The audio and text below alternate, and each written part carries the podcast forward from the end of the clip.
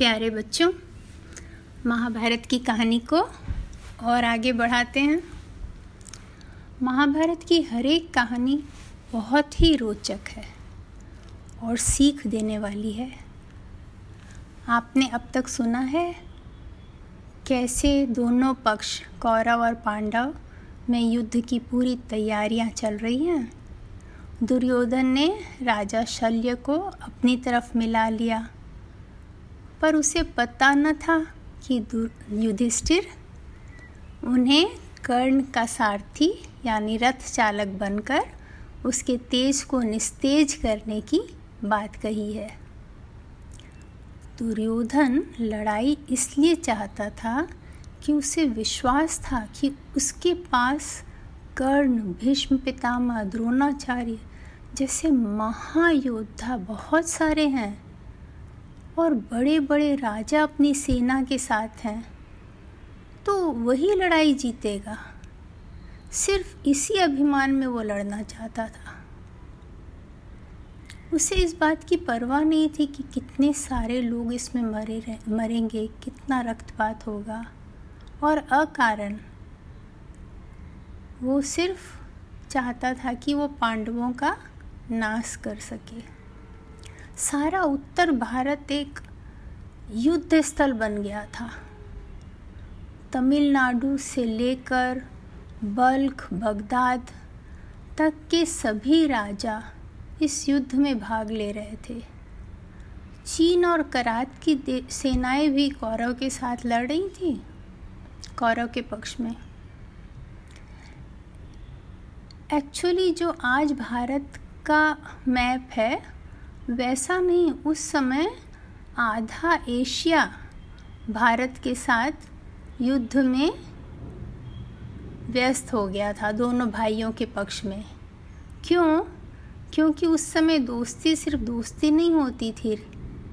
देशों में आपसी स्वार्थ भी काम करते थे और भारतवर्ष के साथ इन सभी देशों का व्यापार का बहुत घनिष्ठ रिश्ता था। इसीलिए ये सभी देश भारतवर्ष में युद्ध में शरीक हो रहे थे।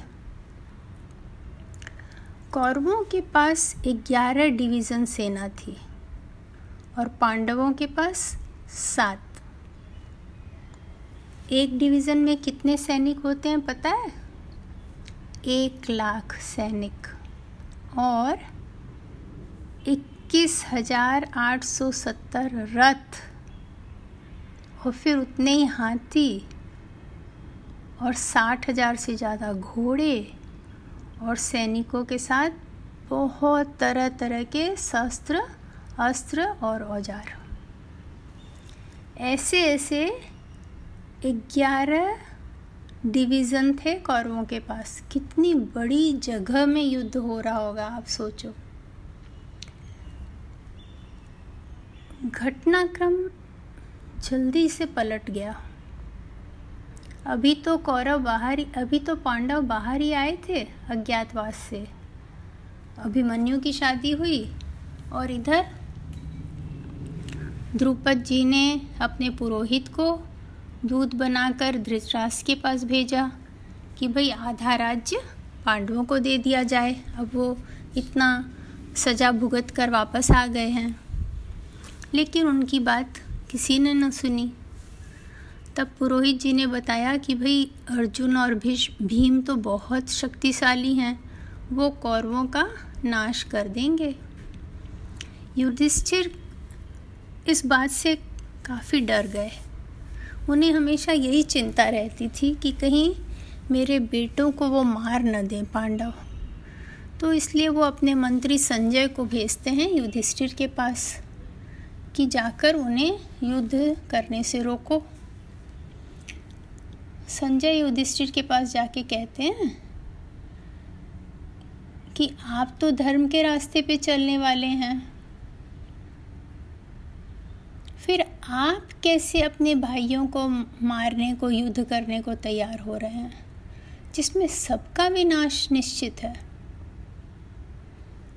तब युधिष्ठिर कहते हैं कि भाई धर्म के रास्ते का मतलब ये तो नहीं है कि हम दूसरों के दान पर जिए। हमें अपनी मातृभूमि में रहने तो मिलेगा ना? अगर वो मेरे को आधा राज्य नहीं तो पाँच गाँव दे दें। नहीं तो हम लोग कहाँ रहेंगे? दूसरे दूसरे राजाओं के राज्य में रहेंगे? धृतराष्ट्र चाचा ने हमें पहले ही आधा राज्य दिया था। और अभी भी इतनी इस पृथ्वी पर जगह है कि उसमें कौरव लोग और हम पाँचों भी रह पाए। तो आप जाकर धृतराज चाचा को कह दें कि हम लड़ाई और शांति दोनों के लिए तैयार है, बाकी उनकी इच्छा। तब संजय निराश होकर चले गए। युधिष्ठिर ने सब कुछ श्री कृष्ण के सलाह पर छोड़ दिया अब। पर युधिष्ठिर मन से युद्ध नहीं चाहते थे। कृष्ण भी यही चाहते थे कि युद्ध ना हो, क्योंकि इतने सारे बेकसूर इंसान, जानवर, सबों की मृत्यु में कोई खुशी की बात तो नहीं थी। कृष्ण बोले, मैं एक बार फिर हस्तिनापुर जाकर शांति का संदेश देने की कोशिश करता हूँ। भीम ने भी यही बात कही कि शांति युद्ध से बेहतर है। कृष्ण को बहुत खुशी हुई कि इतना बलवान होकर भी भीम शांति की बात विनयपूर्ण ढंग से कर रहे हैं। लेकिन शांति की बात से द्रौपदी खुश न थी। उन्होंने कृष्ण से कहा कि आप मेरे खुले बाल देख रहे हैं, खुले केश देख रहे हैं। ये मुझे हर पल अपना अपमान याद दिलाते हैं। अगर मेरे पति न भी लड़ें तो मेरे पुत्र, मेरे वृद्ध पिता और सुभद्रा के पुत्र कौरवों से लड़ेंगे। तब कृष्ण बोले कि मैं तो शांति का प्रस्ताव लेकर जा रहा हूँ, पर दुर्योधन उसके लिए मानेगा नहीं। इसलिए तुम्हारी युद्ध की इच्छा पूरी होगी। युधिष्ठिर कृष्ण को अकेले जाने मना करते हैं, क्योंकि दुर्योधन पर भरोसा नहीं किया जा सकता। और कृष्ण ने उनसे चिंता न करने को कहा। कृष्ण के साथ सात्याकी यादव वंश के राजकुमार भी गए। कृष्ण हस्तिनापुर के सीमा के पास एक छोटे स्थल पर रुके। सारी हस्तिनापुर की जनता उनके दर्शन को उमर पड़ी। कृष्ण बहुत प्रसिद्ध हो चुके थे। सभी को लगता था कि ये बहुत महान आत्मा है और सब उनके दर्शन करने आते थे।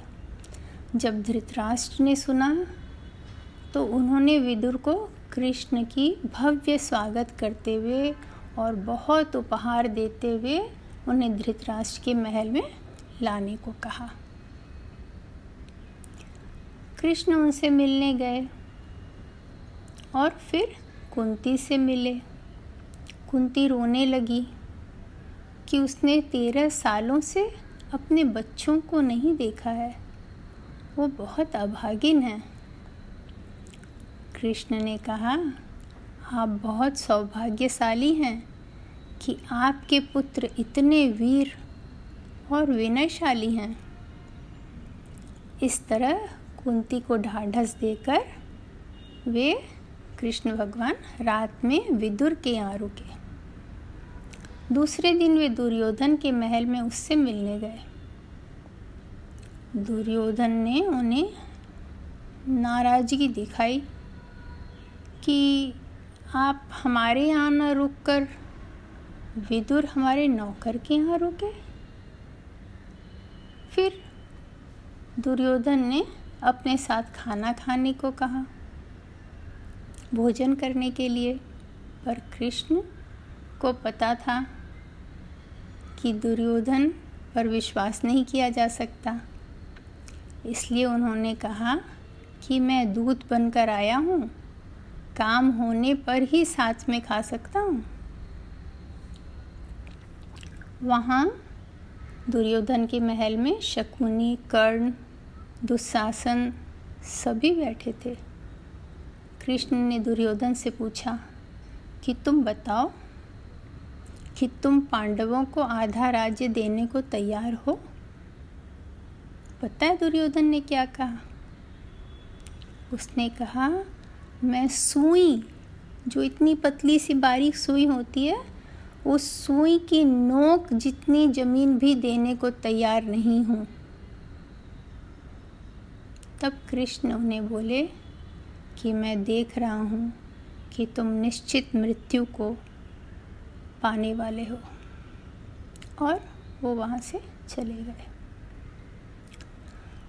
फिर दूसरे दिन कृष्ण राजा के दरबार में जाकर अपने आने की मंशा व्यक्त किए। उन्होंने सबके सामने धृतराष्ट्र से कहा कि पांडवों को आधा राज्य दे दें और अपने कुल को होने वाले नाश से बचा लें। धृतराष्ट्र बोले, मेरी बात मेरे बेटे नहीं सुनते। आप दुर्योधन से कहो। कृष्ण दुर्योधन से बोले, तुम एक अच्छे वंश के कुलीन वंश में जन्मे हो। धर्म के रास्ते पर चलो। नीच व्यक्ति जैसा सोच मत रखो।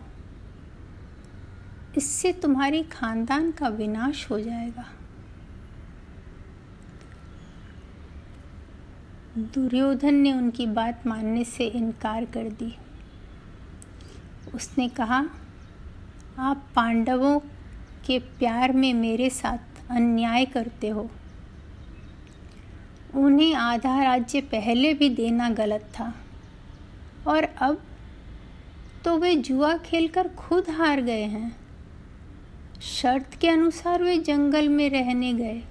उसमें मेरी क्या गलती है? मैं उन्हें सुई की नोक जितना ज़मीन भी नहीं दूँगा। कृष्ण ने कहा कि तुमने जानबूझकर युधिष्ठिर को जुआ खेलने दो दो बार बुलाया, उनके साथ धोखा किया। उसके बाद तुम बोलते हो कि तुम्हारी कोई गलती नहीं? तब दुशासन बोला, कि यहाँ सभी तुम्हारे विरुद्ध हैं भाई, चलो हम यहाँ से चलते हैं। और दुशासन और दुर्योधन वगैरह वहाँ से बाहर चले गए। कृष्ण ने कहा, अगर देश को बचाने के लिए एक गाँव छोड़ना पड़े तो छोड़ देना चाहिए। अगर अपने कुल को बचाने के लिए आपको दुर्योधन का बलिदान करना पड़े तो वही उचित होगा ऐसी बात सुनकर धृतराष्ट्र घबरा गए। उन्होंने अपनी पत्नी गांधारी को बुलवाया। और गांधारी को दुर्योधन को समझाने के लिए कहा। दुर्योधन को फिर से बुलाया गया। गांधारी ने उनसे बहुत समझाने की कोशिश की, पर उसने माँ की बात सुनने से भी मना कर दिया और बाहर चला गया। उन लोगों ने कृष्ण को बंदी बनाने की तैयारी की थी, पर कृष्ण ने अपने विश्व रूप का धृतराष्ट्र को दर्शन दिया और वहाँ से निकल गए। कृष्ण को पकड़ना कौरवों के कौरवों के सैनिकों के लिए मुश्किल था, है ना? आज की कहानी से क्या सीखने को मिलता है? आपने ठीक समझा कि युद्ध बहुत बुरी चीज़ है, पर अगर दूसरा पक्ष अन्याय की बात करे तो युद्ध ज़रूरी हो जाता है। पांडवों को अगर कोई जगह नहीं मिलेगी उनके जन्मभूमि में तो दूसरों के देश में ज़िंदगी भर रहना क्या संभव है? क्या सही है? नहीं ना। इसीलिए युद्ध हुआ। आगे देखते हैं क्या होता है युद्ध में। फिर मिलते हैं नई कहानी के साथ। तब तक के लिए बाय बाय